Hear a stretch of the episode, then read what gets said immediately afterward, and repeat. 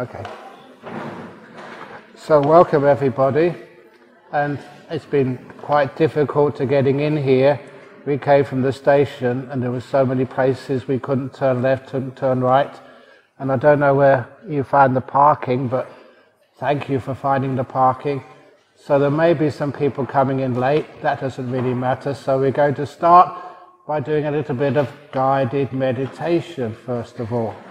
And for my relations from uh, Liverpool, you may remember that that year that Leicester City won the Premiership.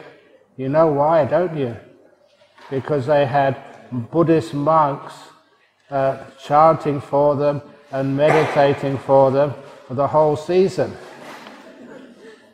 So, because I was uh, got Liverpool blood in me, if uh, the group over in Anfield they want to do better next year, please make sure you invite me to Anfield to do some chanting.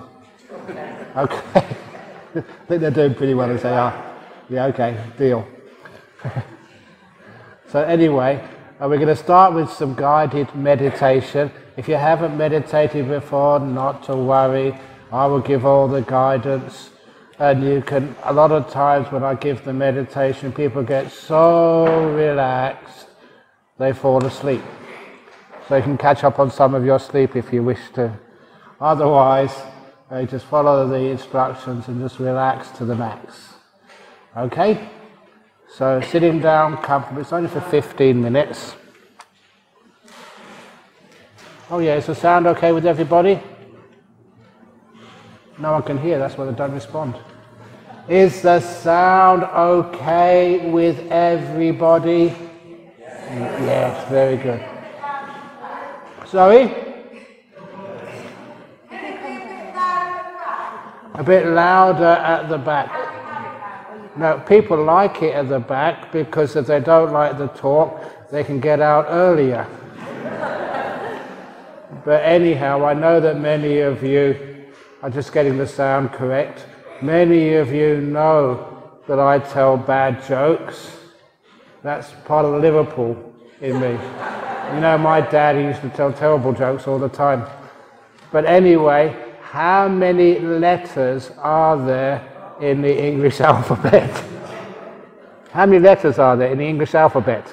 25. Don't spoil the joke. How many letters in the alphabet? 26. I can only remember 25. I don't remember why. you can go now if you want. so, anyhow, that was just checking out the sound. So, first of all, close your eyes. And with your eyes closed, make sure you're sitting comfortably. And by comfortably, I mean making sure your feet feel comfortable, your legs are comfortable. So you can move, keep your eyes closed because you can move your feet and your legs with your eyes closed, and you're far more sensitive you want to make sure that your feet and legs are as comfortable as possible. So you can push your feet away from the chair or tuck them into the chair, move them apart. Whatever is best for you. This is not just relaxation. This is also developing the important parts of meditation called kindness and mindfulness, what we call kindfulness. You're aware of your position of your legs and you find the best position for them so you can really relax. And then you check your butt, you know, sitting on the seat. If you wish to fidget, now's the time to fidget at the beginning. So you can find the best position so it's not going to disturb you later. And then you can check your back. Sometimes you can lean back on the chair if you're comfortable. Sometimes you can just sit up straight, whichever works for you. So you can try, you know, both. I'm stretching my back now, so it's nice and uh, vertical. Sometimes you feel like sitting back and leaning against the chair. Whichever is the best for you. Then we do a very important part of the meditation. We just scan our body, going you know, from the, the base of your torso and up towards the shoulders. And as you go up that body, if you can see anything there which is tight, tense, painful, or unusual, just pause at that point. And as you pause at that point, see if you can relax that part of the body. Just imagine it opening up, stretching out rather than be afraid of it and tightening up that part of your body. Relax to the max. And often you can relax your own body. It may be painful, it may be just had an operation, it may be some cancer there somewhere, and you can see it before even the doctor can see it. You can feel it. You know your body. And it's not just knowing it. You can give it this wonderful kindness. And that kindness relaxes the body totally.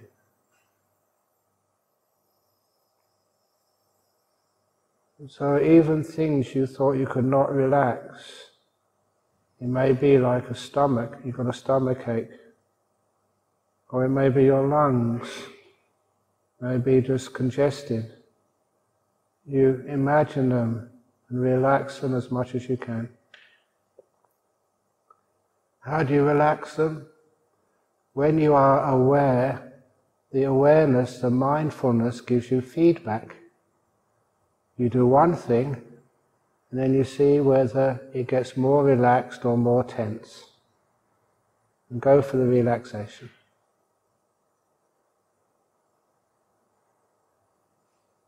And you soon learn how to relax your own body so deeply. And when you go to your shoulders, which might be tense, imagine those as two bundles of strings on either side of your spine. It's like somebody is pulling them apart, stretching them. Just imagine they get released. You let go. You relax your shoulder blades. When you do, it feels so much easier. You may go down your arms, I'm doing this quite fast down the arms. If you have any injuries or wounds there, pause. Just give it your own kindness. And when you do, it relaxes so deeply. Is everything comfortable in your arms and your hands? If it is, then go up from your arms to your shoulders again making sure your head is not too far to the left or the right, not too far forward or back. So the neck feels relaxed. And last of all, go to your face. Are the muscles around your eyes and mouth tense? That usually shows some emotion like fear, anxiety, invading your mind and stretching the features on your face. So see if you can relax. So the muscles around the eyes are nice and loose, the eyes are still closed. Around the mouth, it's nice and loose and relaxed. That is like showing you that your body is pretty at ease. And enjoy the feeling of a relaxed body. The body, when it is relaxed, has a certain delight to it, kind of beautiful relaxation. That is very healthy for you. It allows healing to happen. When the body is nice and relaxed, now we turn to relax our mind, our inner world. We start by coming in to the present moment. And in order to do that, there's a little mental exercise I would ask you to do, if you wish. With your eyes closed, imagine you are holding two heavy suitcases, one in the left hand and one in the right hand. Or if you prefer, two heavy shopping bags. And you've been holding those two bags for far too long. And that makes your arms ache and your shoulders hurt. And you imagine that shopping bag in the left hand. On the outside, it's got written the four letters P A S T, the past. Because in that shopping bag, it represents all those mostly unhappy memories from the past, unfinished business, which you've been carrying around for way too long. And you look in the shopping bag in your right hand, and that has the letters F U T U R E on the outside. That represents all your fears and anxieties, your hopes, and your dreams carrying them around way too long. That also makes your right arm ache and your shoulder hurt. Now imagine just focusing on the shopping bag in your left hand, your past. You cannot throw those memories of the past away yet. But what you can do is lower that shopping bag to the floor and when it meets the ground, then all the weight, the burden disappears.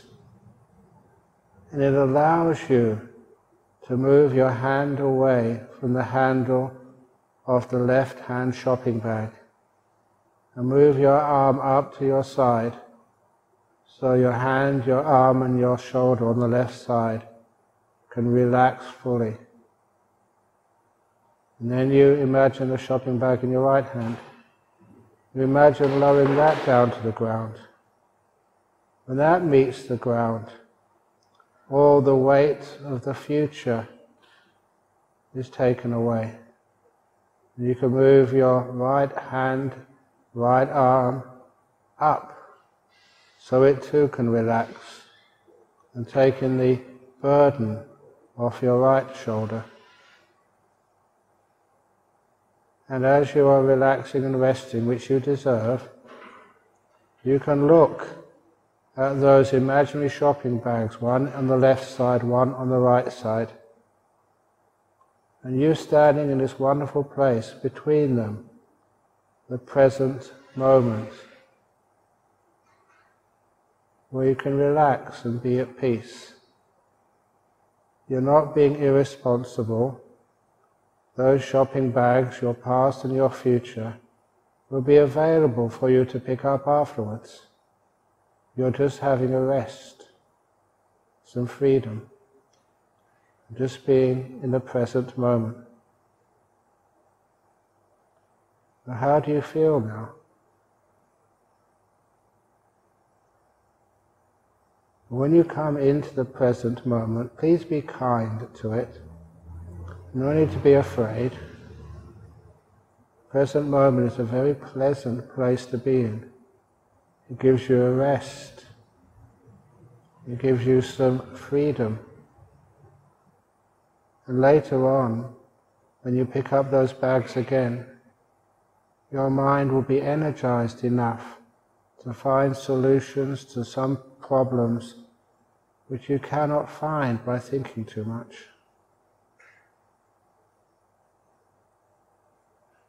And it's also very pleasant just to be here right now. And as you come deeper into the present moment, maybe you can experience silence. This is where you don't need to give anything a name. You don't need to try and remember things. You don't need to have a commentary on what's happening. You can be peaceful and silent.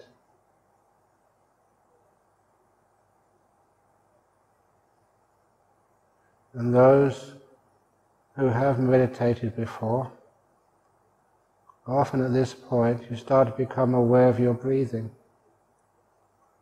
Just to be able to feel the breath as it comes in. Feel the breath as it goes out naturally, not forcing anything. And see if that gentle breathing can replace any thoughts, plans, or comments which the mind is making. You can feel and appreciate the value of silently aware, of being aware of, of something as simple as your breathing. It gives you a rest. It gives you a break. It gives you peace of mind. By observing your breath as it comes in and out. And not thinking, not planning, not commenting, just experiencing the peace of silence in this present moment.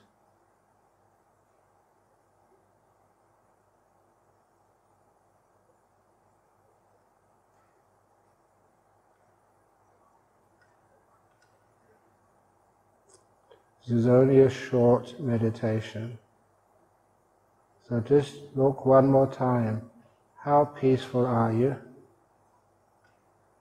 Number two, how relaxed is your body?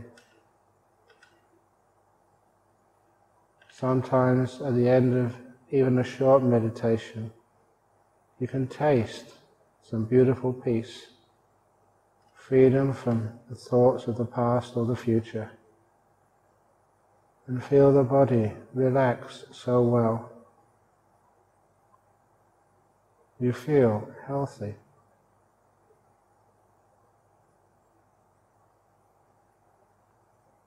So when you are ready, you may open your eyes to finish the meditation.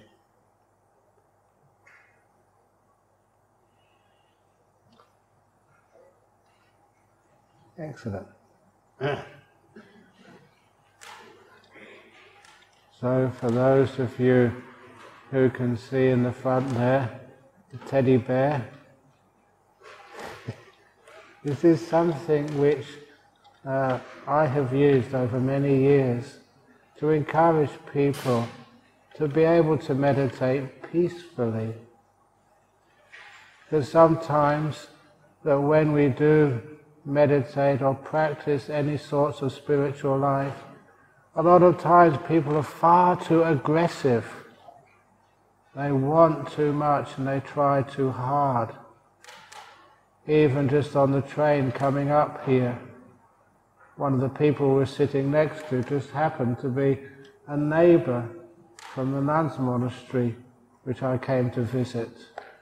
And she was a theologian and she was talking about the retreats and I was telling her, you know, it is being quite rebellious, that when I teach any meditation retreats, and some of you have been on those retreats, that we call it, wherever we are teaching, if it was in Birmingham when I was teaching a retreat, I would call the retreat Club Med Birmingham. Med is short for meditation. And that's not just a joke, that is something very deep because you're associating the spiritual path with something pleasant and happy. And I do that also because too often, too often any spiritual path, any religious path is just too cold and too ascetic. When I was young, growing up in, in West London, you know, I used to go to church. The local, you know, I used to go to Anglican church. My dad, you know, your uncle or something, but anyway, you know, he would never for, uh, forbid me. He said, You're going to church? Why? I said, oh, I just want to go to church. I never told him why. I was only about 10 or 11, and I had a good voice. I was singing in the church choir, and I'd only go for the weddings. And I looked a really cute young boy, and when you went to the weddings, you would sing there, and if you sang really well, the uh, especially the happy couple, they would give you a tip. And I did that especially to look cute. It was what they call these days a good little earner. And my dad never knew anything about that. That was my little secret pocket money. Wasn't the right reason to go to church, but I went there very often. My dad wouldn't forbid me. so anyhow, that was when I was very, very young. But sometimes you wonder why is it that people think that a religious path has to be striving and stressful. And one of the things which, one of the reasons why I went to Thailand to become a monk was when I went to the different monasteries available in London. Honestly, I didn't really concern myself too much about the philosophy. What I concerned, was concerned about was whether it worked or not. And at that time, it was the Thai monks who were smiling the most. They were the happiest. And I wanted to do something which would increase my sense of peace and happiness, not make me look more miserable.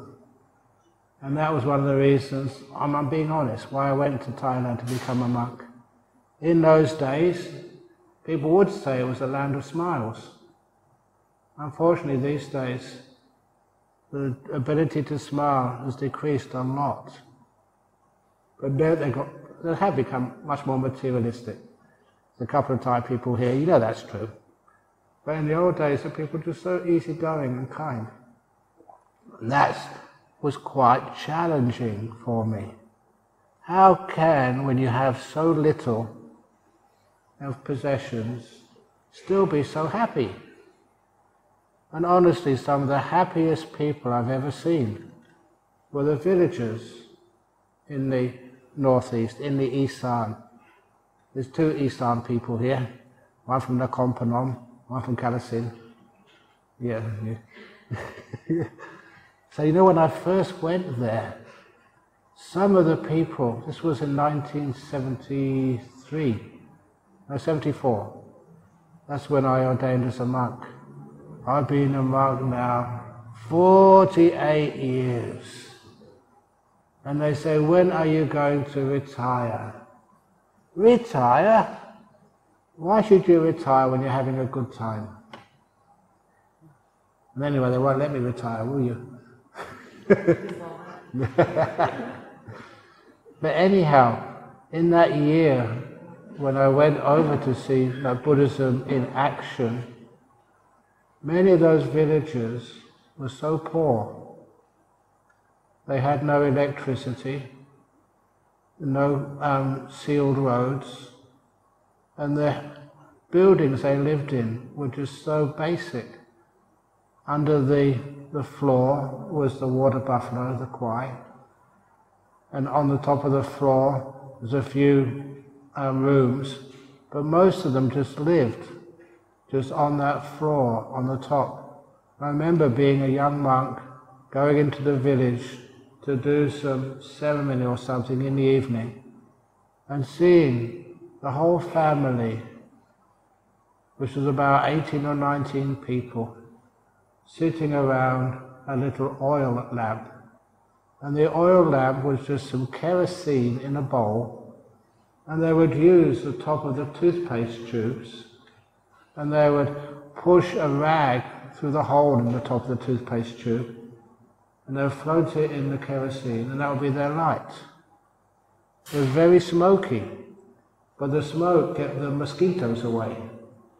And the light was reflected on the whole family. There's uncles and aunties and grandparents and children and cousins and there's a whole lot of people were in this um, in this uh, building on the top, and you could see them every evening. No TV, no radio, telling stories and jokes. I often tell the same jokes, as many of you know, and sometimes that's being rebellious too.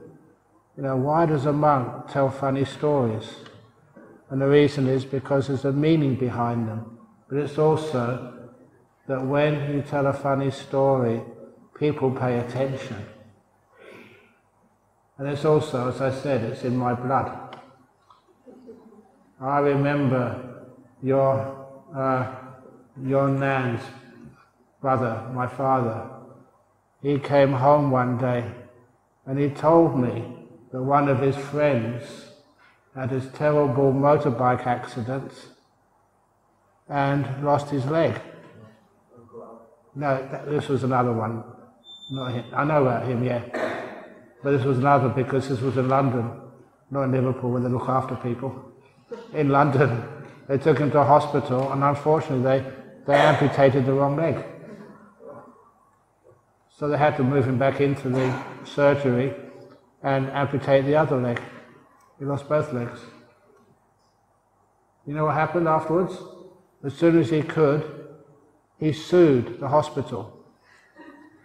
He lost his case. He didn't have a leg to stand on.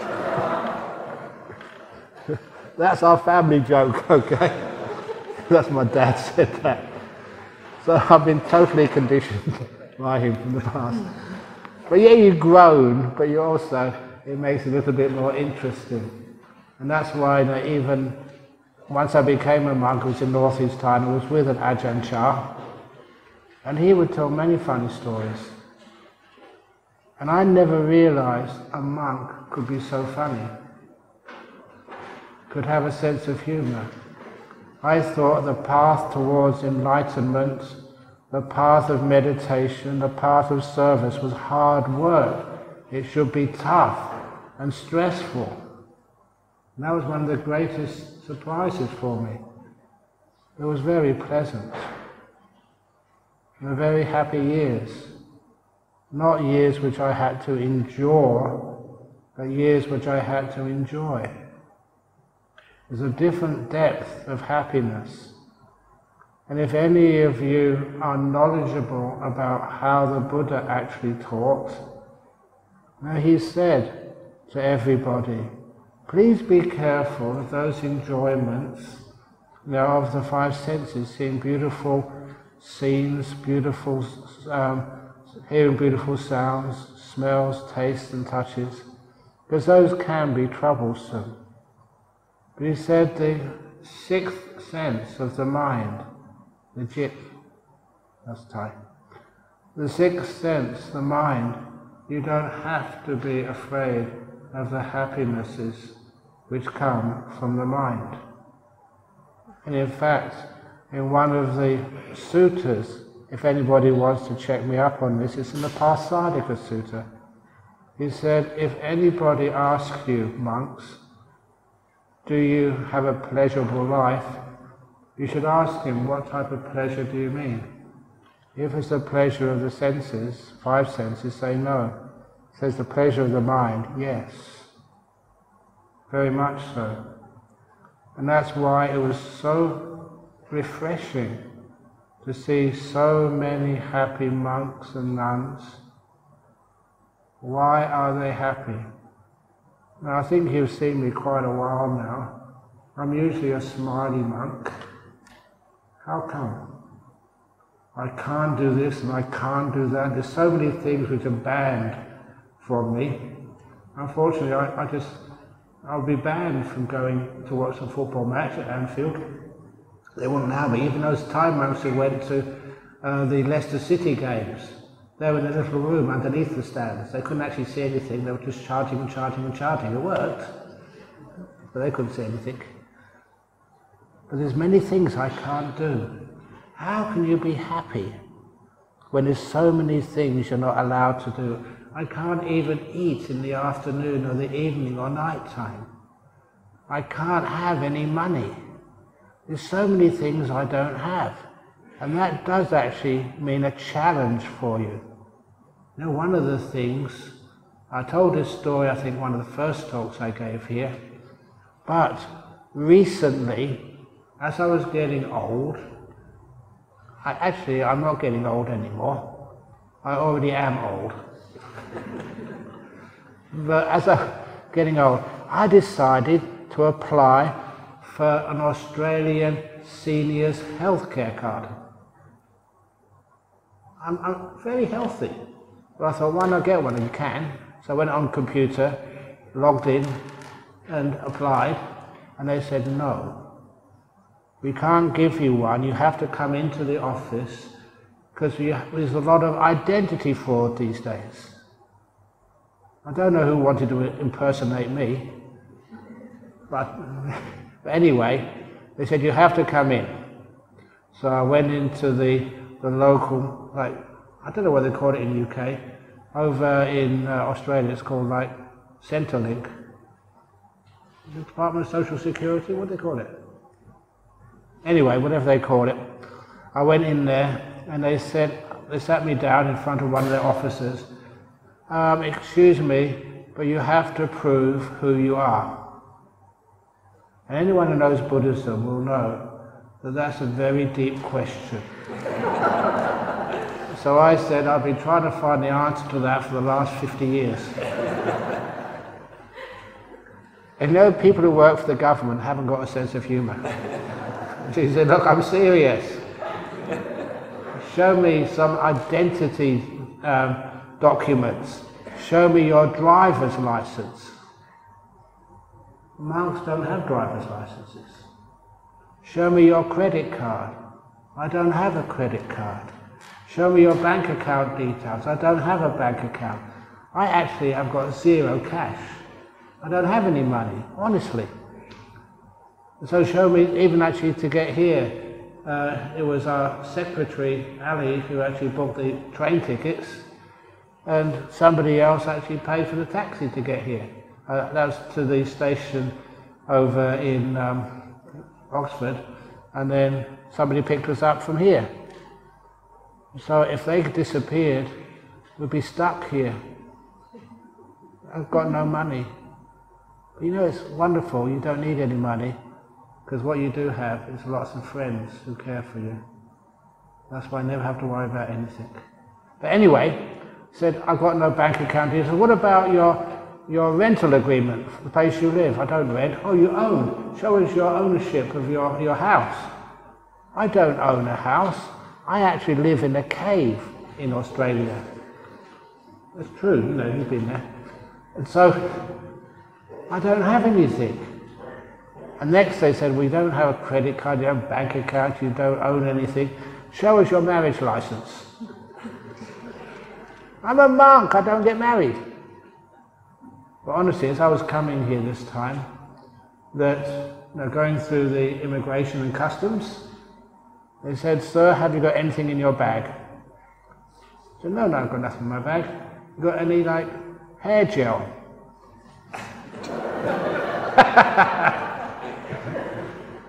I said, Look, I'm a monk. Fortunately, he laughed, I laughed, and so they let me through. I'll tell you another funny story when I was in the United States. I went through the customs there. They said, Sir, what have you got underneath your robe? Is it a suicide belt? I said, No, no, it's fat. and the guy said, Same thing. but you know, it's not suicide belt, it's not fat. The reason why, as a monk, you get what we call gravitas, it's not fat. It's I've been a monk 48 years now. And after 48 years, every year your heart grows a bit bigger. Out of kindness, compassion. Many years ago, my heart grew so big it was pressing against my rib cage. And it only had one other way to go. It went down and out. This is not fat, this is a big heart. That's my excuse. Anyway, so I said I didn't have any of these documents to prove who I was. So they came up to me and said, You don't exist. I said, Wow, the Buddha was correct. you know, and she got so fed up with me. She so I did have a pass. I've got two passports, English, British, so, and Australian. We're not supposed to use both passports to prove who you are. But he said, yeah, okay, I think you are who you are. She ticked the boxes and got rid of me. I think she was getting fed up. That's another way to deal with uh, government workers. Tell the truth. To make them so difficult that they want to get rid of you straight away. so anyhow, does anybody here work for the government? oh my goodness. I better not ask you. Okay, very good. I won't ask.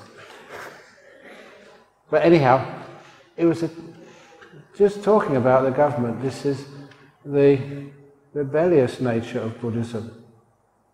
First of all, you don't fit in. You don't have to fit in. You can just, you know, challenge what your mother and father want for you. Know, my father, this is an interesting story that, you know, in our family, our, our family were very poor. And, know, we looked after each other though, very friendly.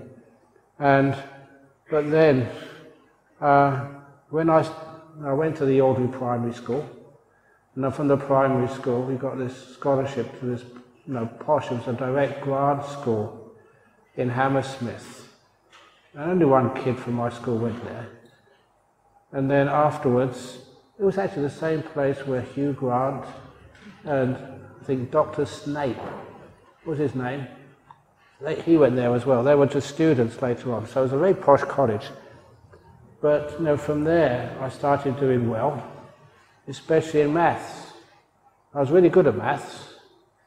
That's one of the reasons why I asked people a little maths question. See if you're good at maths. 26 sheep in a field. 10 die. How many survive? 16? No, that's wrong. Listen carefully. That's a problem with people. They don't listen. I say it slowly. 20 sick sheep and 10 die. They were sick, that's why they die. So anyway, so I, doing the maths at school was really easy because you can either do it or you can't, and that's about it. So I did started doing really well, and that's when my teacher, I think I was only about 13 or 14 at the time, they had the parents teacher night. And so I never knew what happened, but my teacher at that time, you know, he was in the British Army during the Second World War. He was a tank captain. This was my school teacher. And his tank got blown up during that war, and the Italian doctors looked after him, saved his life.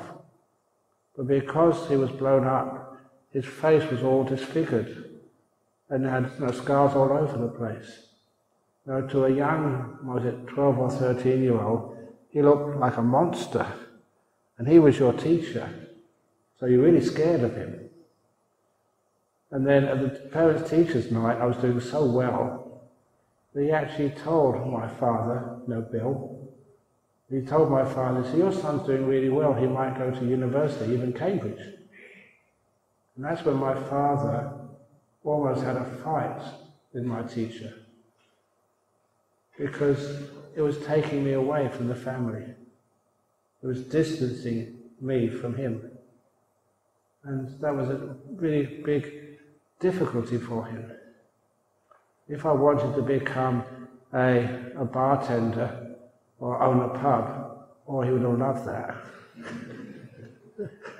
but, you know, eventually he came round, but that my father loved the child so much that didn't want anything to separate him from his children. That was something which I admired in my dad. But what happened when I was 16? That's when uh, Bill, my father, died. So he had no say in me going to university.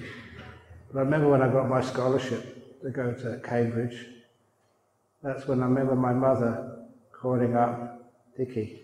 We talked about him earlier, that's my uncle. And Dickie just burst out crying. Just so happy that one in his family was doing well at school. And know, you know him, so that's why I mentioned that for you. But that was a challenge. It hadn't been done before. Why on earth you have that really great education, and why just go off to Thailand to become a monk? And of course, what that's actually doing, it was an act of rebellion. I was rebelling what other people wanted me to do and doing what he kind of felt was more important. At that time, people were saying that just, you know, education is fantastic. There are many types of education. One of the reasons why I decided to rebel was as well as you know, going to a great university, I had friends from different religions and one of those friends was quite a devout Christian. And he said that with his friends, he was going to this Fulbourn hospital which dealt with people with mental impairments. And sometimes even some students out of stress would become suicidal, and that's the place they would go as well. My Christian friend said he was volunteering to go there once a week to do some social service. At that time, I was not interested in social service at all. I was very busy. But because a Christian friend was doing this and I was a Buddhist, I thought, okay, I'm going to go as well. I would not be outdone by my Christian friends. And that was the only reason I went. And those Christian friends only lasted a couple of weeks. But I kept on going there for two years. And the reason I did that, because I enjoyed it so much, it was doing some uh, occupational therapy with Down syndrome people. I'd always thought the Down syndrome people would, should be put aside somewhere and not seen. And that's what they were doing in those days, putting them in, in an institution. But having got to know them, and honestly getting to love them and respect them. They showed so much what these days we call emotional intelligence. I had the intellectual intelligence, could pass exams, but the emotional intelligence was far more valued by me anyway. I often tell this example that I went there one, I think it was a Thursday afternoon, got off the bus, started walking in the institution, and this guy saw me, one of the Down syndrome people, and they came running towards me. And as soon as they ran towards me, they put their arms around me and gave me this beautiful hug. And they asked me, What's wrong?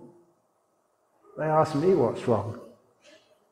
Because they could see from my face something had happened and I wasn't my usual happy self. I don't know how they would know this. It was the night before I broke up with a girlfriend. I wasn't always a monk. And they picked it up straight away. That just blew my mind. They were just so sensitive. And I respected them so much from that time.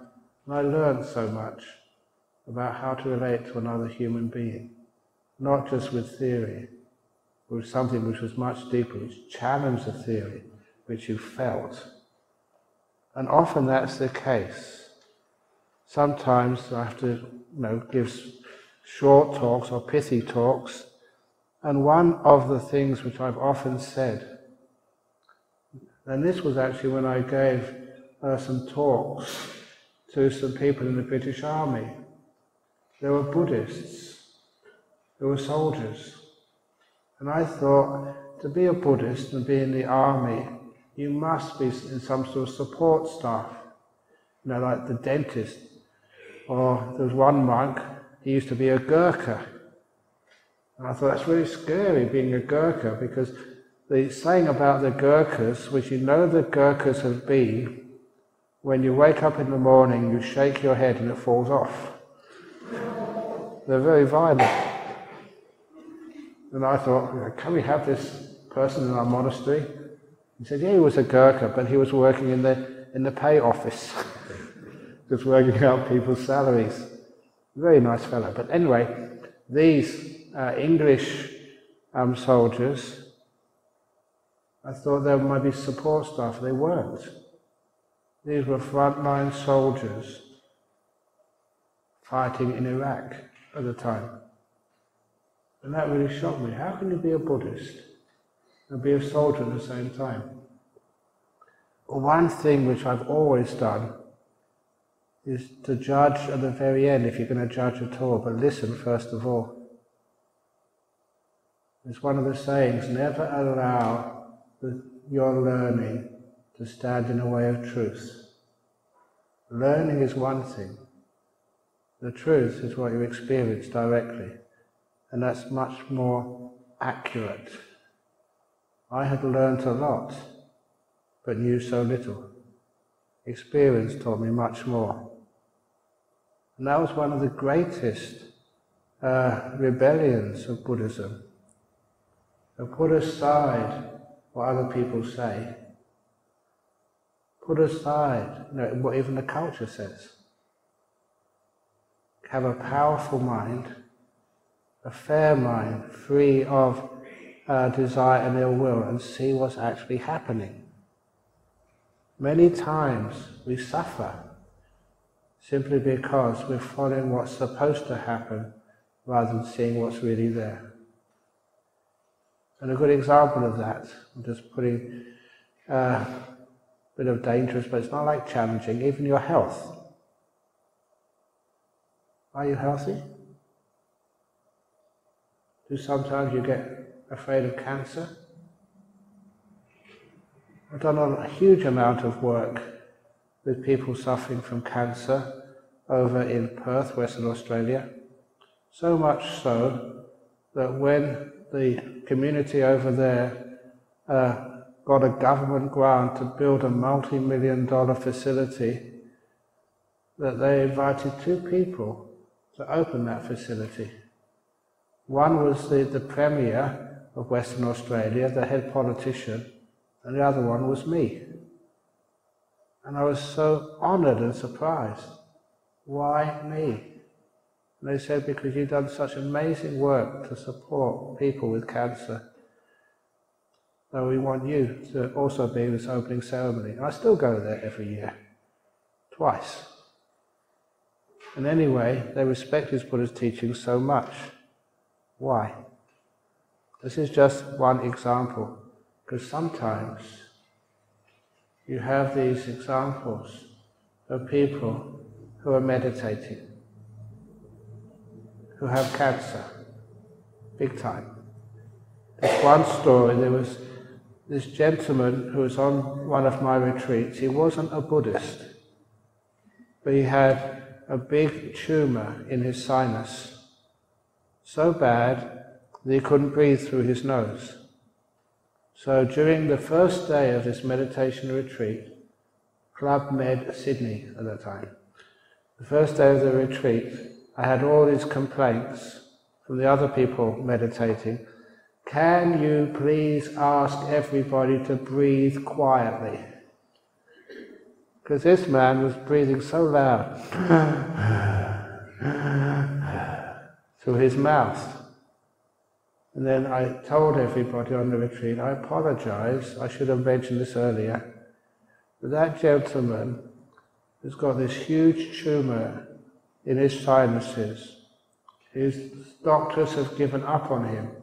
There's nothing more to do except to prepare for death. And so he came there just as a last roll of the dice, as he told me.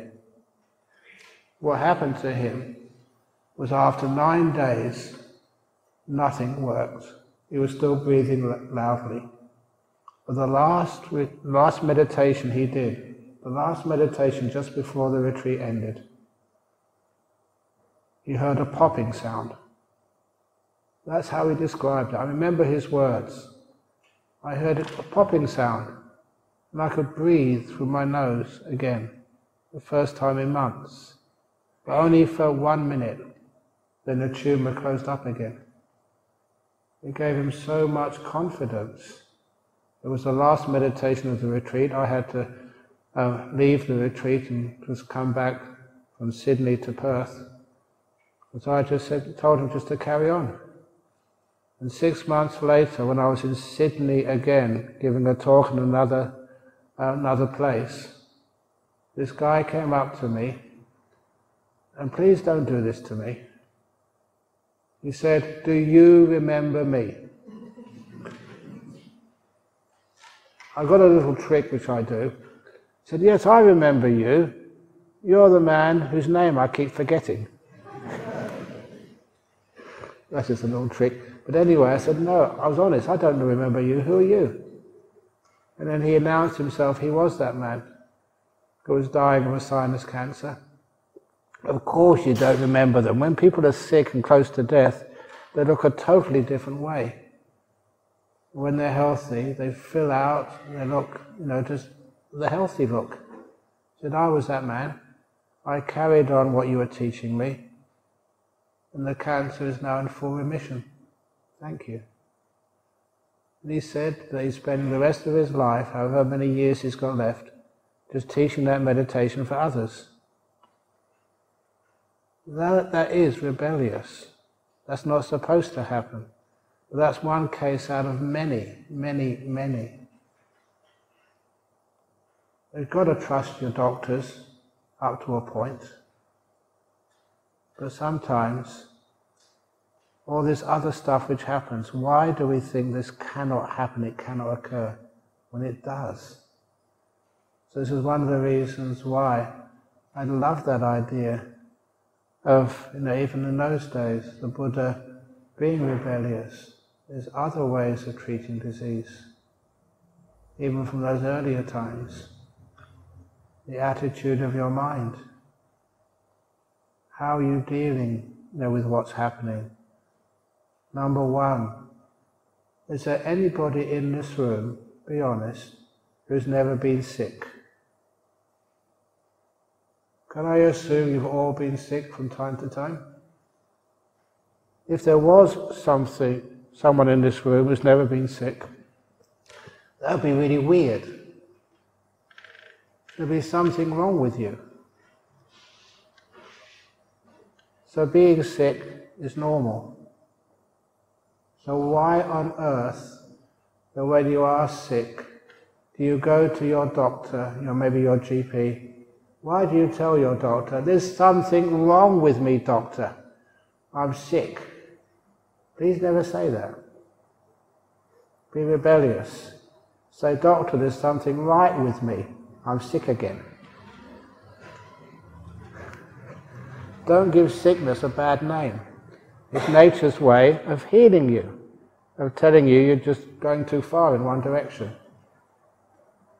Now, one of the other things which uh, we rebel against, I don't know if you realize this, that the particular type of Buddhism which we practice here, Theravada Buddhism, is the oldest continuous democratic tradition in our world.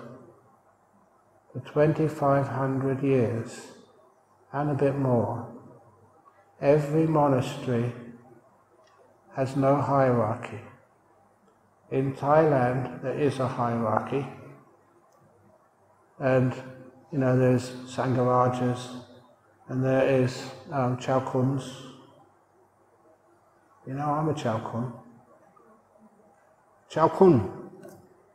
Chao Kun, that's given by the king, a title, yeah. Yeah, that's my name, Chao Kun. Uh, what's the name? Yeah, Chao Kun Sangwon Latera. That's my official title. But I never, sorry? yeah, yeah, Chao Kun. Uh, I keep forgetting because I don't use it. Just use Ajahn Brahm because sometimes you rebel against sort of hierarchical names. Because traditionally in Buddhism, every monastery was independent. The monastery would make its decisions what it wanted to do. Even I'm a senior monk.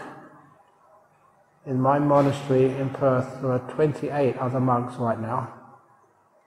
And when we have any decision to make, we have to make it uh, in a democratic vote. And if one monk objects, we can't go through with that. It has to be unanimous decision. All the time, that's what we do.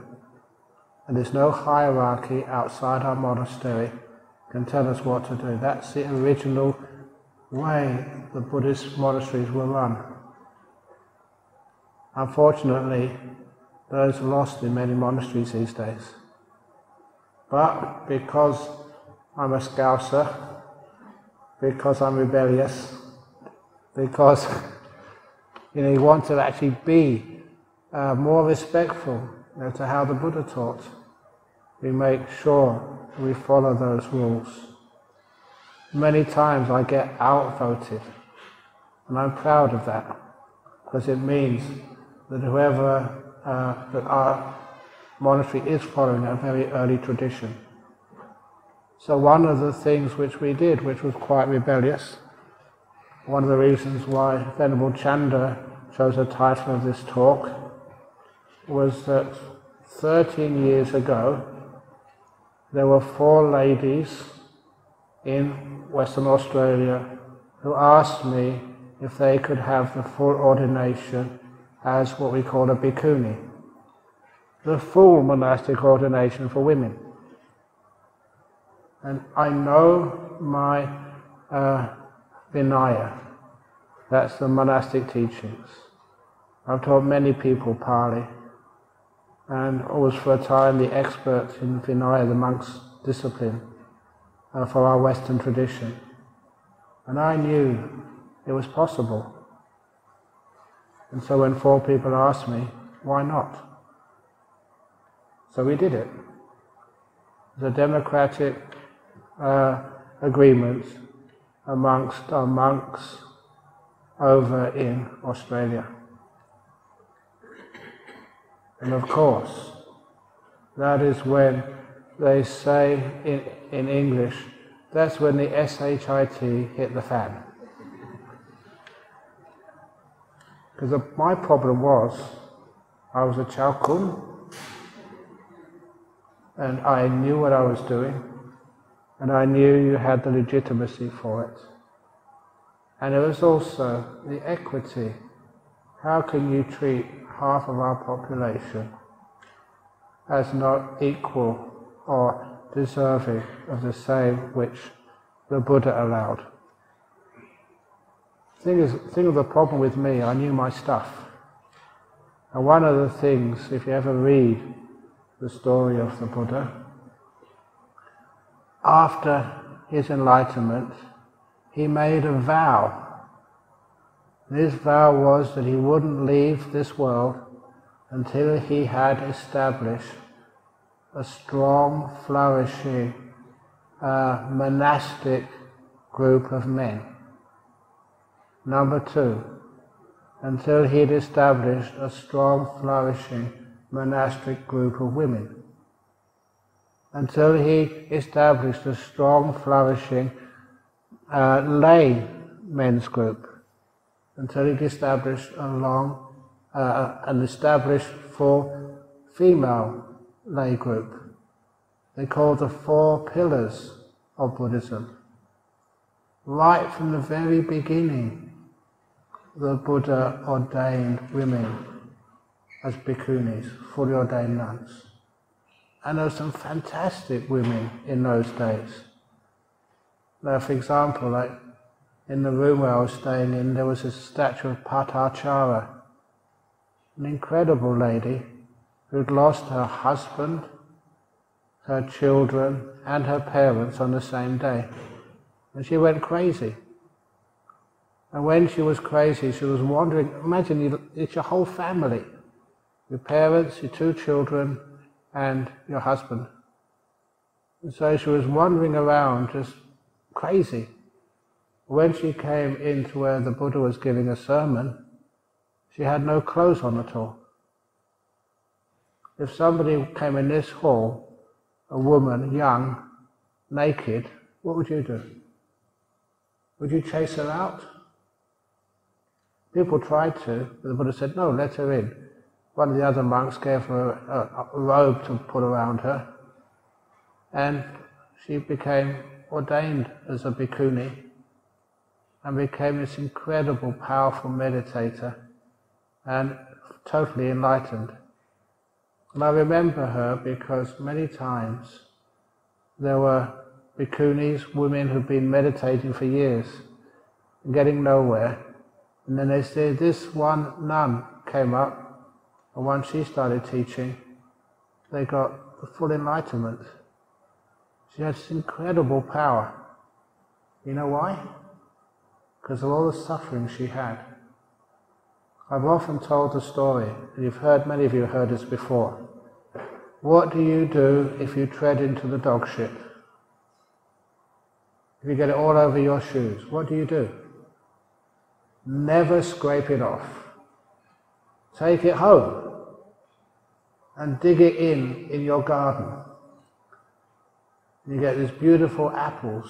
I usually tell this in, in places like Australia, we've got delicious mangoes now. Dig it under your mango tree. And the more dog shit you dig in under your mango tree, the more delicious, sweet, and juicy are your mangoes. They're like nobody else's mangoes. So all the difficulties of life you turn them into wisdom and kindness. And that's what this nun did, Patachara. She became just basically one of my heroes. And that was because the Buddha was rebellious enough to give full ordination, and no one else was doing that, to women. Why not? So anyway, it's not just to women, but I'm rebellious enough that I've given ordination to many gay people. You wouldn't know who they are because once you know you are fully ordained, you know, you're just like everybody else. You teach, you're restrained. To people with schizophrenia, schizophrenia, how could you deal with schizophrenia? You may know someone with schizophrenia. It's a very difficult condition to deal with. But when this one young man came, and he was a clinical schizophrenic, and on a dosage of clozapine, and then when he asked to become a monk, why not? And he was so mindful and kind and honest with himself. remember him coming to me when he was just starting his training, telling me that the dosage is wrong he was losing it. Can he go into hospital? So we took him into the hospital. He stayed there for a few days, adjusted his dosage, and came back again. When somebody knows what's going on like that, you tend to trust them. Now he is a senior monk, and he's just one of my, I can't say achievements, he's like one of my proudest kids, if you like. Because sometimes being a senior monk, these are like your, your children. Brilliant, sensitive man. So all the time, when somebody says, no, you shouldn't do that, we rebel. Why not? And then you do break new ground and give opportunities for so many other people. How the Buddha taught that if it's going to inspire people, then why not do it?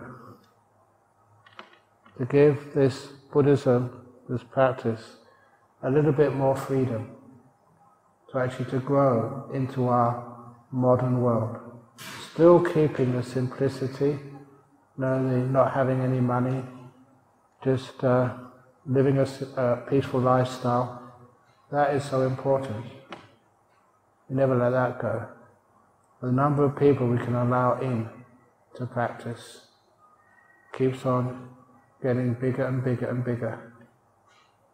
Right now, just even on the train, coming up here, we're talking about transgender people.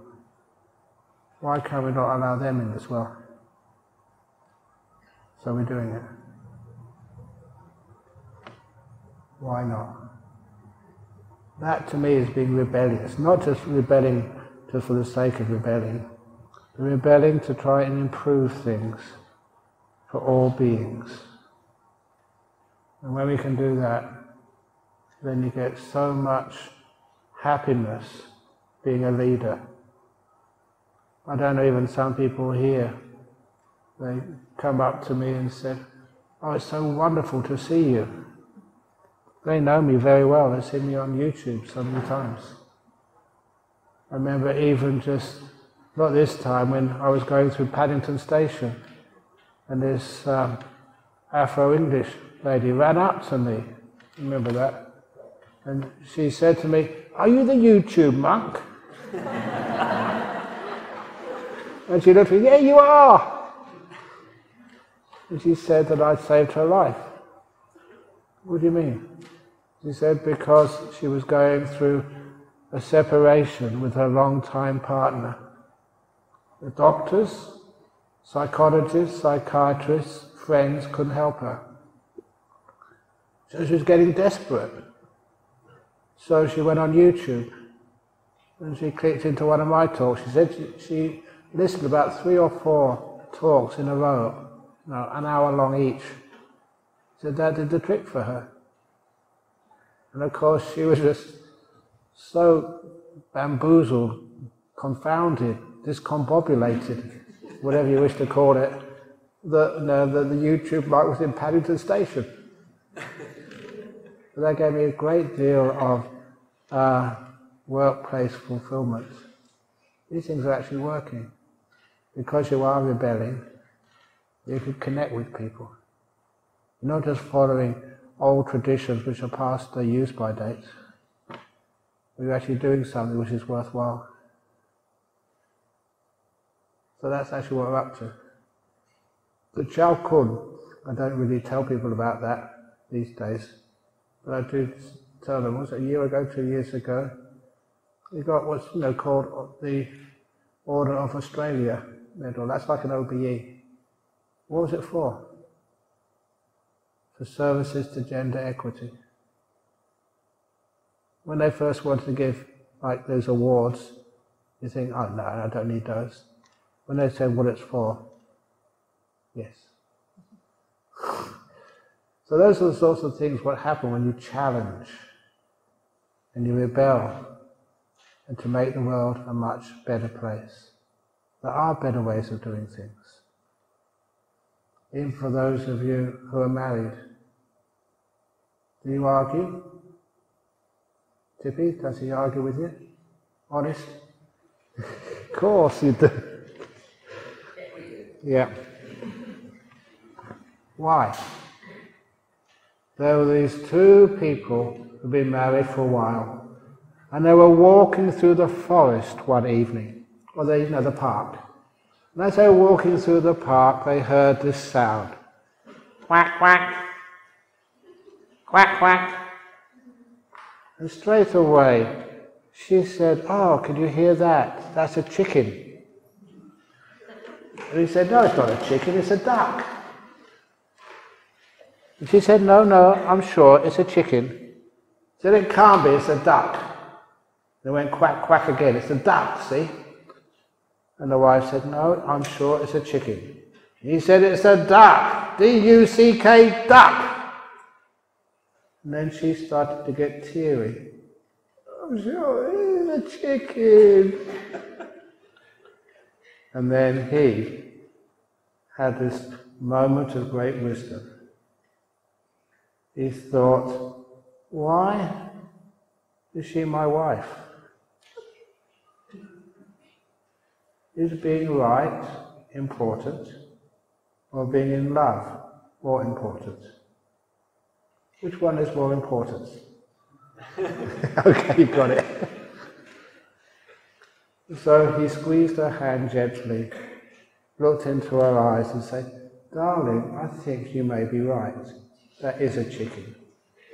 They went quack quack again. And she said, Thank you. and they continued their walk in love, and he got a hot dinner that night.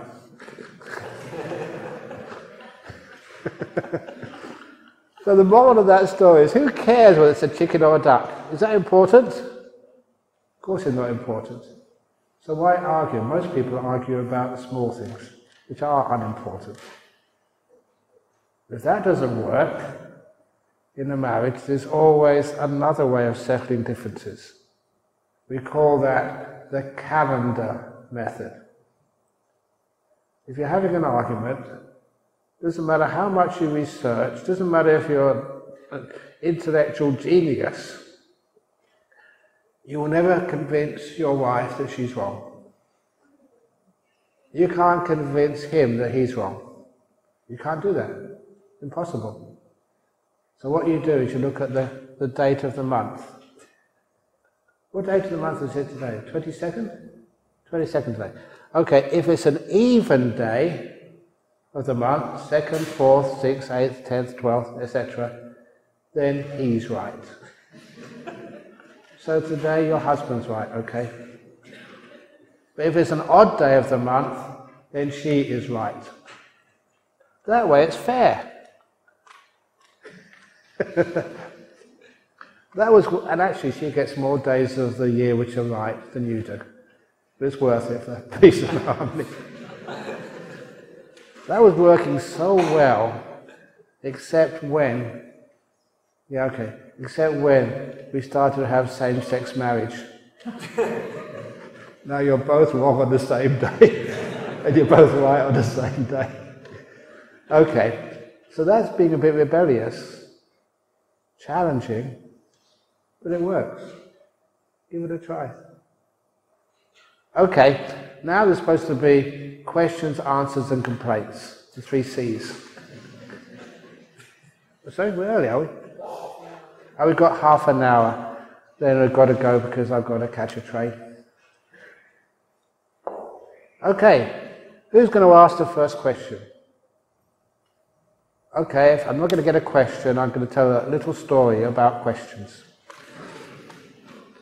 There was Somebody actually came to see the Buddha and they asked about the law of karma, reincarnation, all that sort of stuff. Why is it that some people are wealthy and other people are poor? Doesn't matter how hard you work. Sometimes it never goes right in your business. You work really hard, you save, you try, but you always find it difficult to meet all the expenses. So what karma do you have to do in this life to be rich in your next life. And the Buddha said it's you know, if you know how to use your money wisely, know, look after yourself and your family, but also to give donations to charities which are in need, look after your friends who are in need. If you practice generosity, then it's like the next life, somehow or other you'll get more money, no, because now they think you can make use of the money wisely. So, so generosity was the reason. The next question they asked the Buddha was, why are some people beautiful and other people ugly? It doesn't matter if you go for facelifts, go to a spa, do a new hairstyle, you're still ugly. what karma did you do in the past to be ugly in this life? Or what do you have to do in this life to be beautiful in your next? Now you may notice that when I said this story, I wasn't keeping any eye contact. And the reason was, this is true, in Singapore, when I first said that story, I just happened to be looking at one lady when I mentioned the word ugly, and she really complained. Why did you say ugly when you're looking at me? so, anyway, interestingly, the cause for beauty in your next life, and even some of this life, is being kind and virtuous, being a good person. I sometimes wonder why so many people take photographs of me. when I'm old and fat? Why? There's some sort of kindness or virtue, trustworthiness there. So, anyhow, the main part of the story was they asked the Buddha, why are some people intelligent and other people they find it so hard you know, to pass exams at school or university, they never even get close to university. Why? You may have some of your kids in university. Are they struggling? Are they doing well? What karmic cause is there to be intelligent in your next life? And the Buddha said, the reason why you will be intelligent in your next life is if you ask questions in this life. That's true, that's what he said. So, any questions?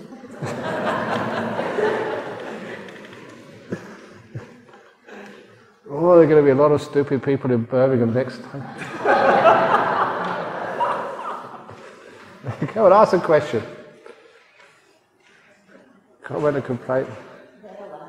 Uh, okay, they're already intelligent. That's annoying. Yeah? Do you have any advice on how to deal with um, sleepiness?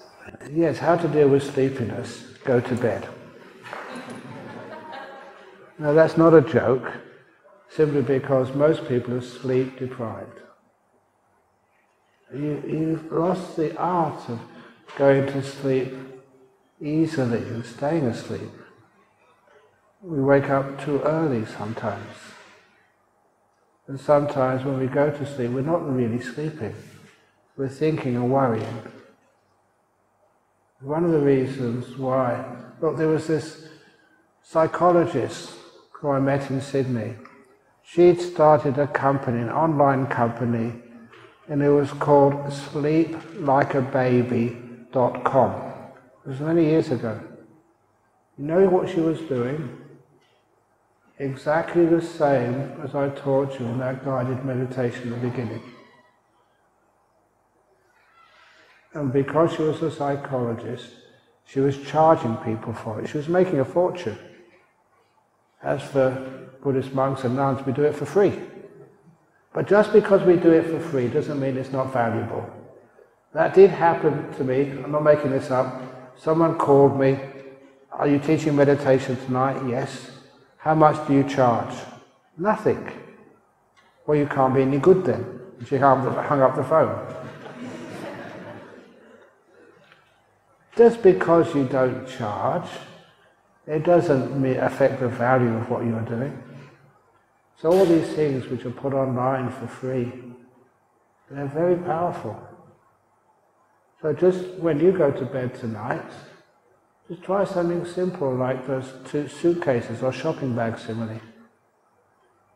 Before you go into bed, don't take shopping bags into bed with you. The past, put it on one side of the bed. The future on the other side of the bed. You can pick them up in the morning. But you don't worry about them when you're sleeping. It's something as simple as that. But often I've noticed that there's tension in your body, unresolved tightnesses or sicknesses somewhere. So just doing the sweeping of the body and learning how to relax your whole body. That was a wonderful way of falling asleep. You don't need to count sheep because that makes you even more sort of tense.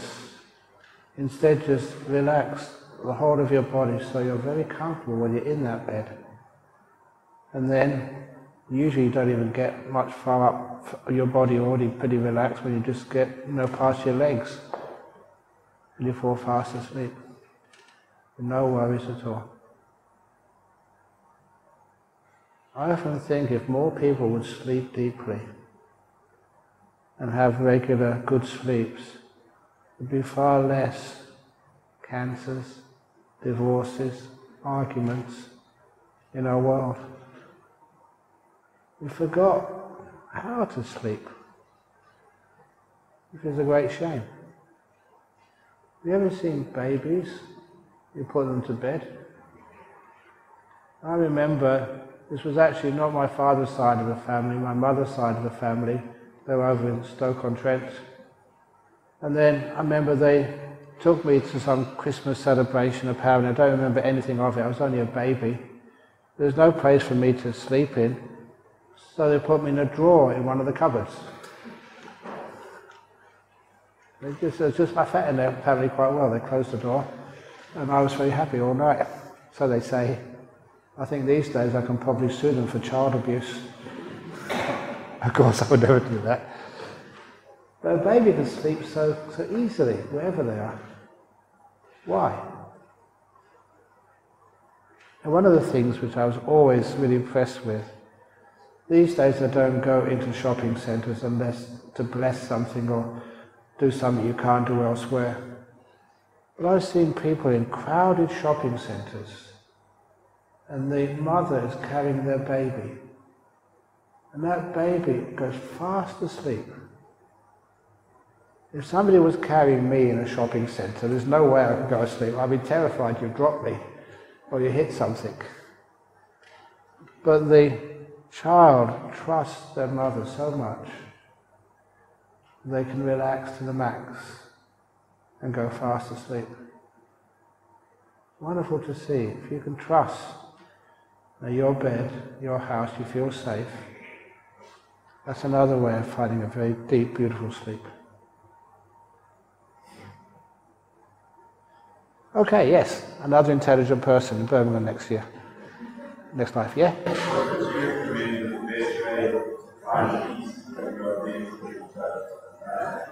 How you find peace? You already have peace, you don't have to find it. You look upon that not in changing the situation in which you live, but changing the way you regard it and react to it. A good example of that is for a long time I would teach in prisons. And the prisoners were in this you know, terrible situation in jail. They lost all of their self respect. Having to wear, in Australia, was like green uh, clothes all the time. And then, whenever I went into jail, it was amazing. I would, I would never see a criminal inside jail. In all those years I went into jail to teach, I never saw a thief, never saw a murderer, never saw a rapist, never saw a fraudster. I never saw any of those. All I ever saw was a person who'd raped, a person who'd stolen, a person who had um, murdered, they're much bigger than that. They're much more than that. Why define a person for one, two, three, four stupid things they've done in their life? And when you get to know those prisoners, you ask them why they did that. Now you find out that they're either just drunk or on drugs or just peer pressure. Well, you know one of those stories I remember this because when I was signing those books, there was some books which had been translated into German. The Open the Door of Your Heart story was translated in, into the German edition of Die Kuh The Cow That Cried. And that was a real story. One of the prisoners who came to see me once, this really big guy, you could tell straight away he confessed it, he was Northern Irish. This was a time, you know, in Northern Ireland, there was huge amounts of violence. And you could see he had so many scars on him, but very big, tough guy. And he said that he was born in Belfast. And he said he first got stabbed when he was six years of age in school. And he kept on swearing when he was telling the story. He said, It's God's own effing truth, he said to me. He said, I went to school and the bully asked for my dinner money. I said no. And the bully got out a knife. He didn't ask me again, he just stabbed me in the arm. And all this blood was coming out of his arm. He ran home to his house just round the corner from the school, father unemployed. Daddy, Daddy, I've been stabbed. There's blood everywhere. And what his father did, he said, it's God's own effing truth again. He said, my father just took me to the kitchen. He took a knife out of the drawer, gave it to me, and told me to go and stab that boy back. He said that honestly, that's how he was brought up. And he told me that he had killed people before, but he wasn't in jail for murder, for something else. A very scary man. But at this prison farm, they were trying to train the prisoners there for a job when they got released. And so it was a farm. And in that farm, they didn't just grow carrots, they had sheep and cows.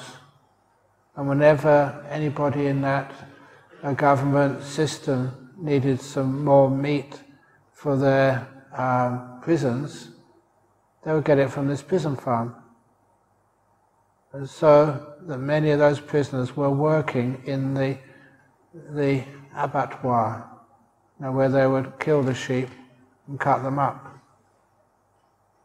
And he said he was the head executioner there. He said he had to fight for that job, just messing around in blood all day. But then he said that the last week, when he came to see me, that something happened he had to tell somebody about. There was slaughtering cows. And they, he described the way in to the, the place where they were slaughtered. These two very, very strong stainless steel bars, wide at the entrance and narrowing down as you proceeded. And that's how they would force the cows or the sheep or the pigs, whatever it was, actually to come in one by one. Eventually, many at the start, but then forcing one by one. And he would stand on an elevated platform with the electric gun. And he'd always say it'd be one shot to stun, the second shot to kill. This is what he'd been doing every day for months.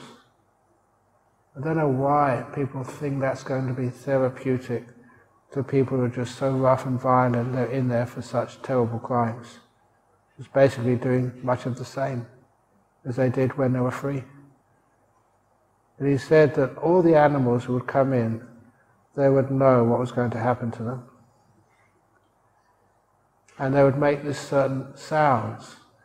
He knew the, the, crowd, the, the sound of the cows moaning they were about to be killed, they could see the cows in front of them being killed.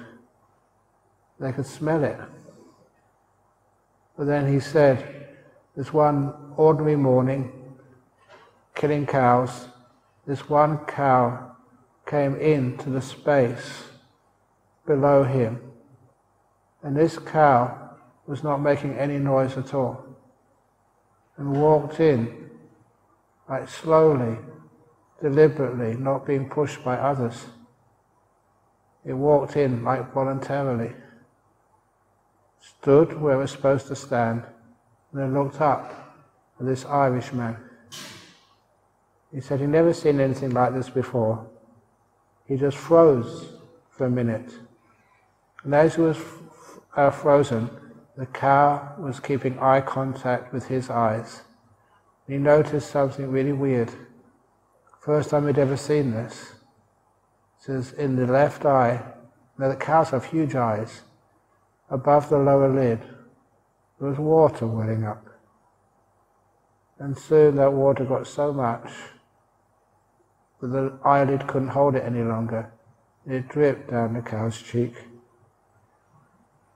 That really threw him. But he was still looking at the cow when the same happened in the right eye. Tears were welling up, and then a tear rolled down the right cheek. And they said at that, he just threw down the gun. He said the prison officers could do whatever they want with him, but that cow is not dying. That was the cow that cried. When he came up to me, he said, I'm a vegetarian now, I'm a vegetarian now. And you see how many scars this man had over his face. And he admitted killing human beings. I don't know what else he did to them. But that crying cow changed his whole life. It's one of the reasons why even somebody like that can find peace. He got that peace from a cow. So many opportunities we have for this. I just remember that because I saw the, the title in the book, The Coup der Weinte, German for the cow that cried.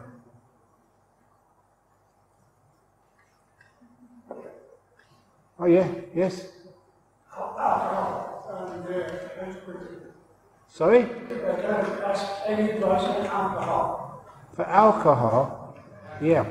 Well, I don't know, but uh, when I was over in, especially Singapore and Thailand and other countries, that people were very afraid you know, of ghosts.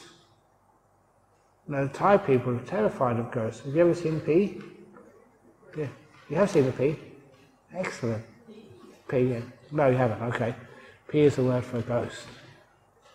So that when I was in Thailand, we were all warned about a particular type of ghost which exists, which is very, very, very dangerous. I've actually seen this one myself, and it just possesses people. And it's even been the cause of many people actually to die or get terribly injured.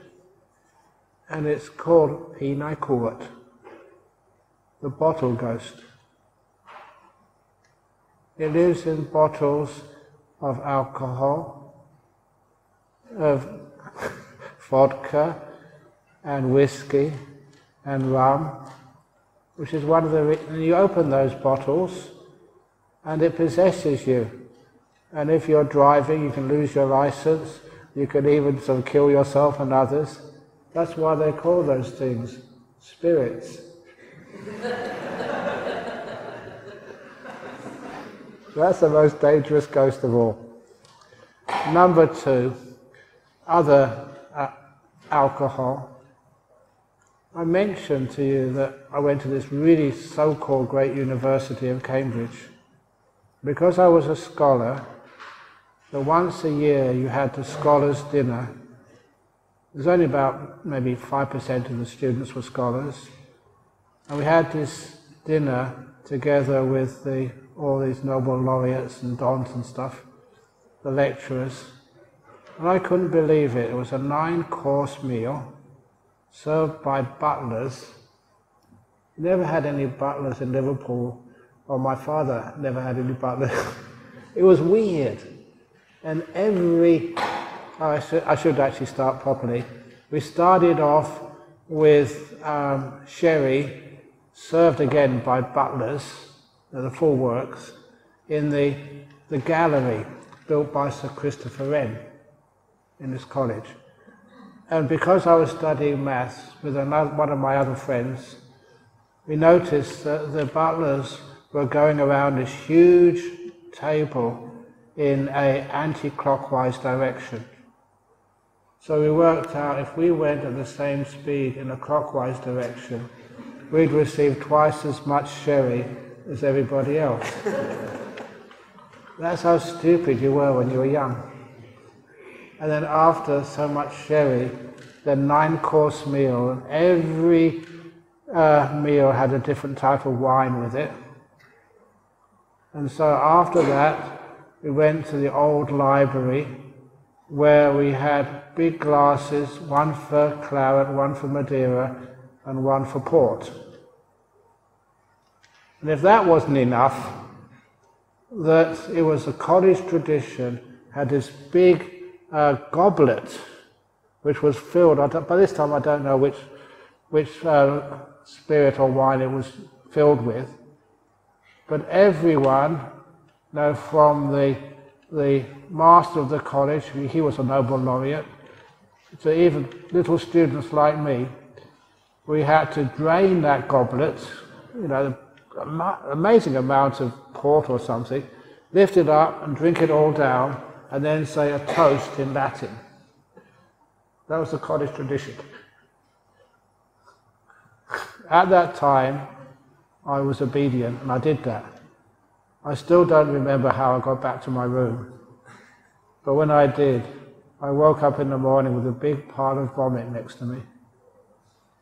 Now that is really dangerous. You could die very easily there. But it really told me, what am I doing this for? That was food, which was you know, some of the most best food, delicious food, made by some of these chefs who are you know, one, some of the top in the world. And I'd vomited it all out.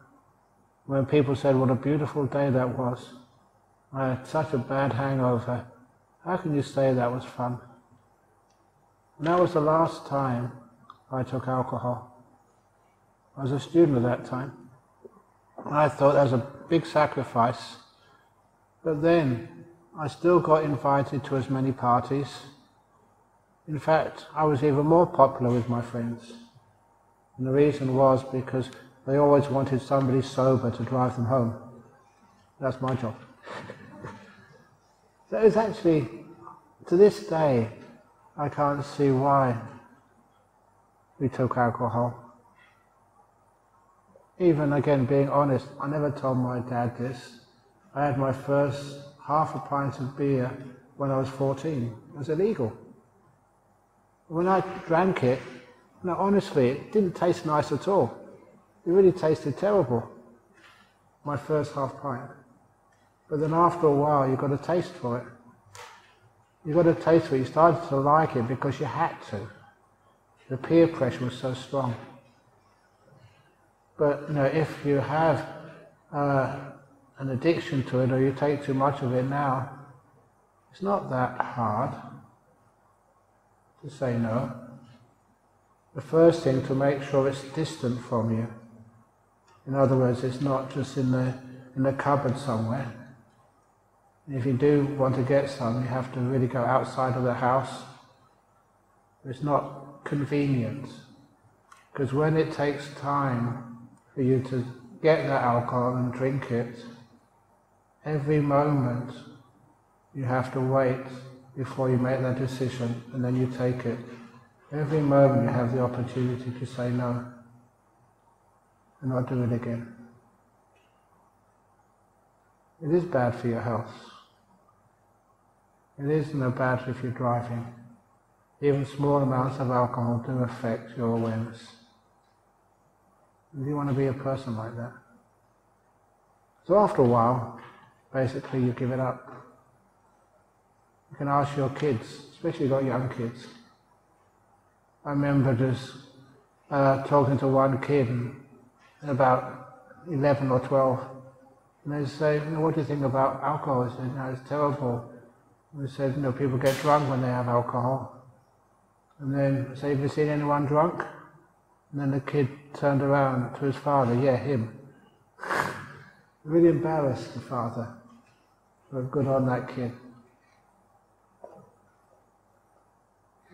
You know that uh, our, you know, your nanny's uh, father, no, my father's father, uh, in Liverpool that I often ask my dad, know, what happened to my granddad, my paternal father? You never talk about him. And it took me a long time to get the information out of my father, Bill, about what my father was like, my grandfather was like. And then one day, he just opened up he said, Your paternal grandfather, please excuse me, this is what my father said. Your paternal grandfather was a bastard. He said it was just such pain. I said, Why? What did he do? And he said, He was a plumber. He said, Every evening, when he came home from work, he was always by the pub, and he'd come home drunk every evening. And then once he was drunk, he'd take off his belt and he'd whip anyone who was in his path for no reason. Sometimes my father got a belting nothing. He said what really upset him was then uh, his father, my paternal grandfather, would start beating up his wife, dad's mum. And he said that was much more painful because he could not protect his own mother from his dad. It's drunkenness. And because of that, one thing my father also told me, that was why I can never spank you. Sometimes my brother and I deserved, you know, spanking, we were messing around. He would come into our bedroom with a slipper. He could never use it. Because he had those very bad memories from the past, from his own father. So I mean that's what alcohol does. It's not worth it. Even my father used to like a drink, but you know, he was never violent at all. Anyway, does that help at all? Was that answering the question or just going around in circles? Okay, good. Yeah? When you feel bad, does it make sense to take action or do things in order to regulate your emotions, or do you just feel them until they go away? To regulate your emotions. First of all, you have to get to know them, where they come from. Because you know, there are good emotions, there are bad emotions, and sometimes if you try to regulate, stop even bad emotions, they get worse. This is one of the reasons why they say someone is violent. You're trying to stop that violence, regulate it. Why are you violent? What's upsetting you so much? Sometimes it's just a conditioning because maybe our parents or people who influence us were violent, and we think we should do that as well. Be rebellious. Is that the best way? It's one of the nice things about Buddhism, you know, Buddhists aren't violent. We don't ever hit anybody or hurt anybody. And it's been amazing in my life. Sometimes I should have been punched or hit, and as a monk. But somehow or other, people just can't do that. I was mentioning to Venerable Chanda that many years ago, when I was visiting my mother, Bill's wife, Hazel, that's my mum, uh, she was living in a council flat in Acton, and there was a Sri Lankan temple close by. And I would usually walk over there to give a talk. And one evening, when I was walking to the Sri Lankan temple, I walked just a different way this day, and it was past this housing estate in South Acton, which was one of these so-called very rough areas, like a hotbed of crime. And as I was walking past, it was the evening, and there was already a group of young people that were congregating there. Nothing else to do in the evening, like a gang. And as this gang saw me in my robes, they started chanting, Buddha, Buddha, Buddha, Buddha, Buddha, Buddha, getting louder as I was getting closer, trying to intimidate me. Buddha, Buddha, Buddha, Buddha. And then, I don't know why, maybe I'm a bit crazy, but I decided I'm not going to turn to the other side of this uh, street. I'm not going to make a U-turn. I'm going to carry on. And as I get closer and closer, Buddha, Buddha, Buddha. And then this was maybe about 15 or 20 years ago. Then with my arms, hands, I'll just put this thing down. This is what I did with my hands.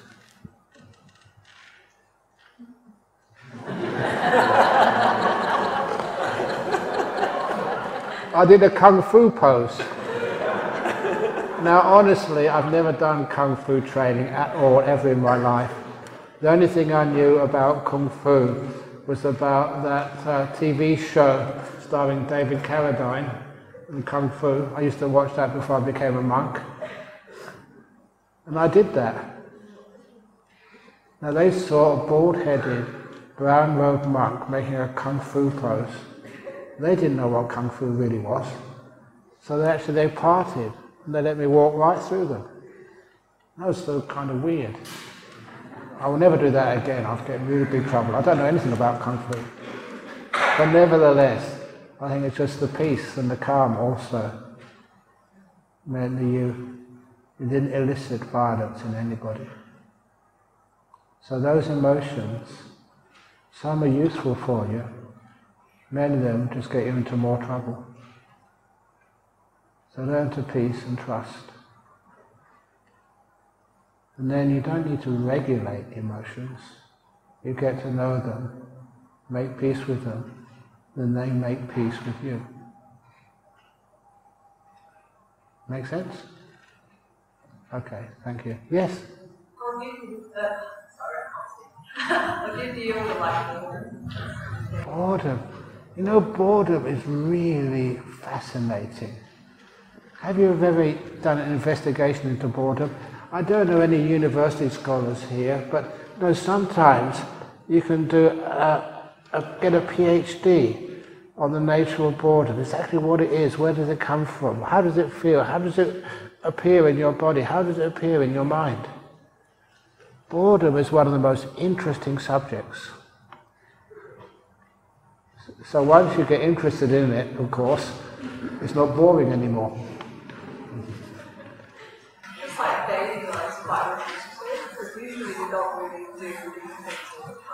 Of course you can do different things. I'll teach you how to do different things. Just a simple thing. When you meditate, now close your eyes, breathe in and out three times.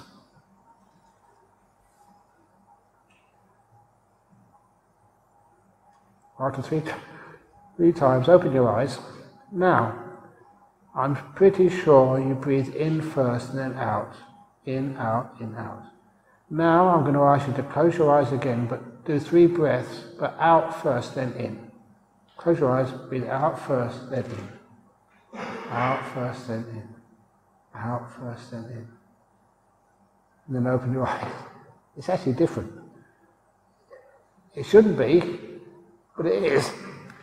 so it's very easy to put variety in your life.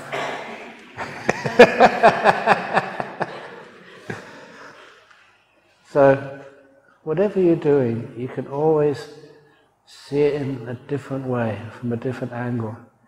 But life is not boring and repetitive when you become more aware and happy.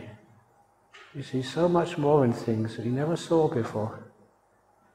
This is one of the reasons why when you live this type of life, you actually do become so wise and happy for reasons which other people can't understand.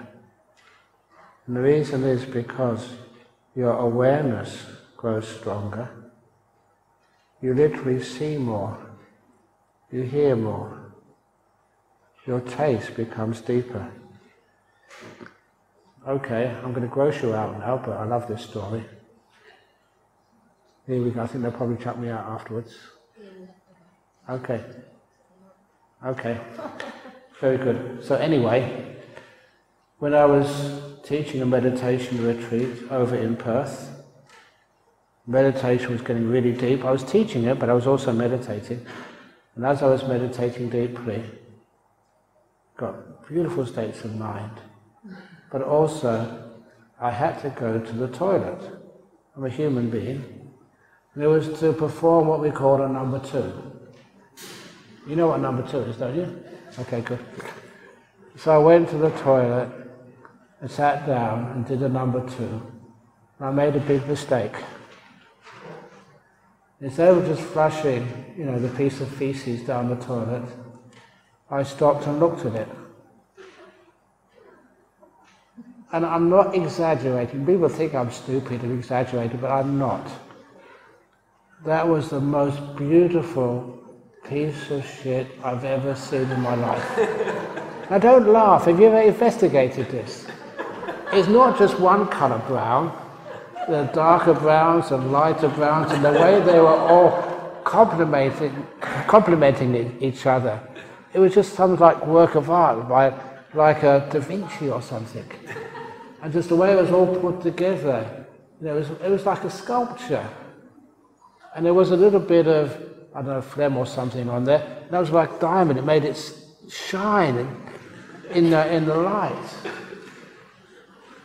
And then we go on to the fragrance.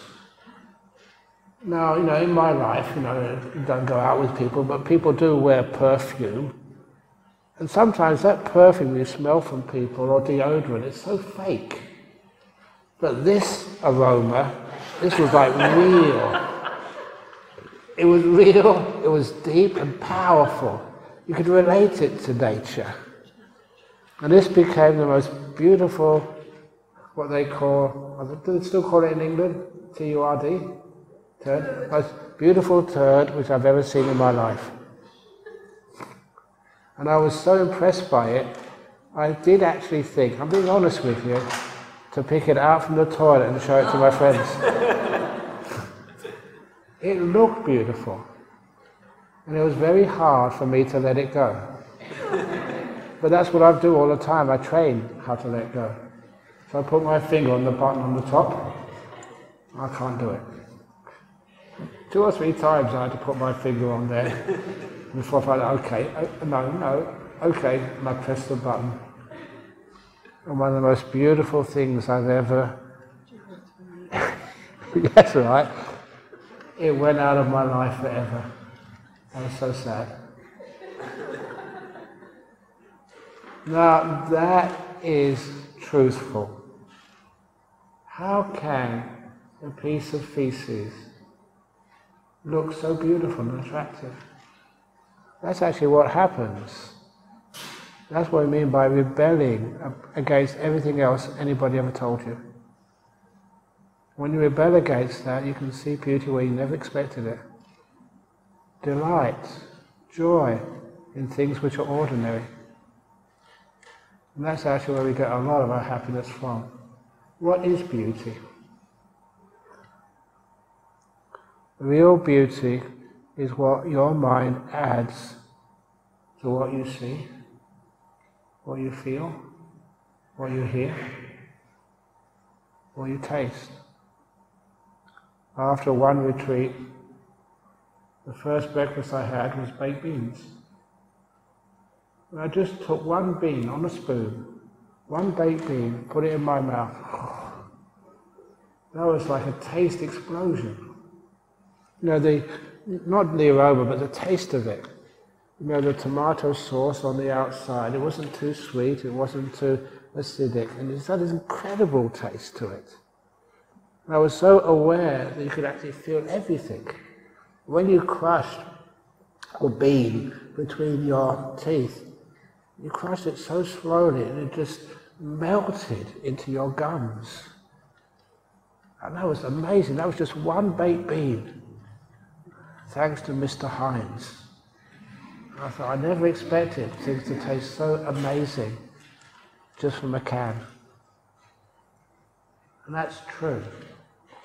How can beauty, good taste, happen, it's because your mind gets like cleansed in meditation. And if there's any sort of scholars here, I always like quoting William Blake. Sorry? Oh, very quickly, yeah. To see a world in a grain of sand, see a heaven in a wild flower, hold infinity in the palm of your hand, and eternity in an hour. This is where your perceptions just change, you challenge them. It's amazing where you can see delight and beauty, happiness, joy. Everything you ever wanted right here in Birmingham. So one of the reasons I say I'm here, is it over time? Okay, very quick. One of the reasons I'm over here is actually to raise more awareness to one of the challenges which I did, one of the rebellious things I did, which was to ordain bhikkhunis, fully ordained nuns. And now we have how many fully ordained bhikkhunis in England? One. This is the only one in the whole country. She's protected species. But anyway, so uh, we have a nice uh, place for her to live over in Oxford but it needs support. There's so many things that monks and nuns can't do. So one of the things is feeding them. So our feeding times are in the morning. People go to the zoo to feed feed animals. So surely you can feed nuns. So anyway, the feeding time is in the morning about 11 o'clock. Okay, do the rest. If you feed me, I might multiply. Have more nuns, yeah. Not just Want to duplicate Yeah. triplicate. Yeah, sure, yeah. And that means we have opportunities for more women to live this life. It may not be you, but it's worthwhile supporting. So there's many bhikkhunis in the world, but it's nice they're coming back again. It's historic. So that's one of the reasons here to create the awareness. If any of you are interested, please get on Anukampa Bhikkhuni, Anukampa Project, yeah. So you can uh, find leaflets outside about what we're doing. What a big part of what we're doing is bringing adjunct Ramatui locally here. And we organise events for our teachers, like Dr. Mali, and also me.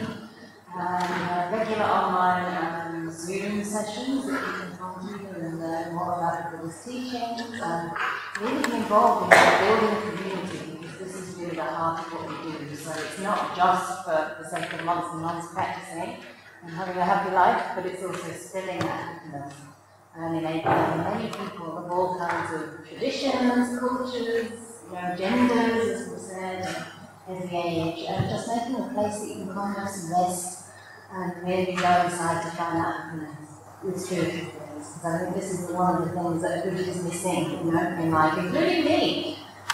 Know, we talk about boredom and the mundaneness of everyday life, or you know, problems with alcohol, problems with um, not really respecting ourselves.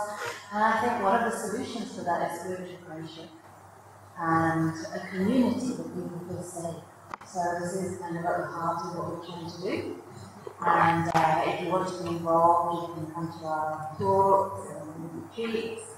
You can come and visit me in Oxford uh, and meditate together and volunteer. So there's many, many ways to be involved. Like we have a lot of volunteers here today, or bookkeepers here me, and uh, Karina who's been helping, Darwin who's been helping for years all the technical stuff. And it's so lovely coming and finding people you know. You know, I'm pretty sure I know some of you from Zoom. yeah. And uh, for me, it's very joyful. And I think that's what life's all about. So, yeah by supporting this, hopefully we're supporting one another's happiness. So please, uh, yeah, consider being involved. So I think it's time to go. I always have to like look at Ajahn's clock and uh, sorry about that, but um, we always have a higher time. And I saw the lady here and I thought, oh, we're getting kicked out. So there are some books and things in the lobby. You can make donations. You can find out to get involved with what we do. And um, we'll see you there very shortly. We have to go for a train, but thank you very much for coming. And What- thank you, Ajahn. What, what time do we have? What time is the train? We have to be here latest, half past absolute latest. Okay. Yeah. Okay, great. So take care of Yes, say sadhu, sadhu, sadhu.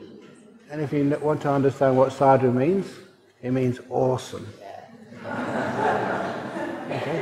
So what do you want?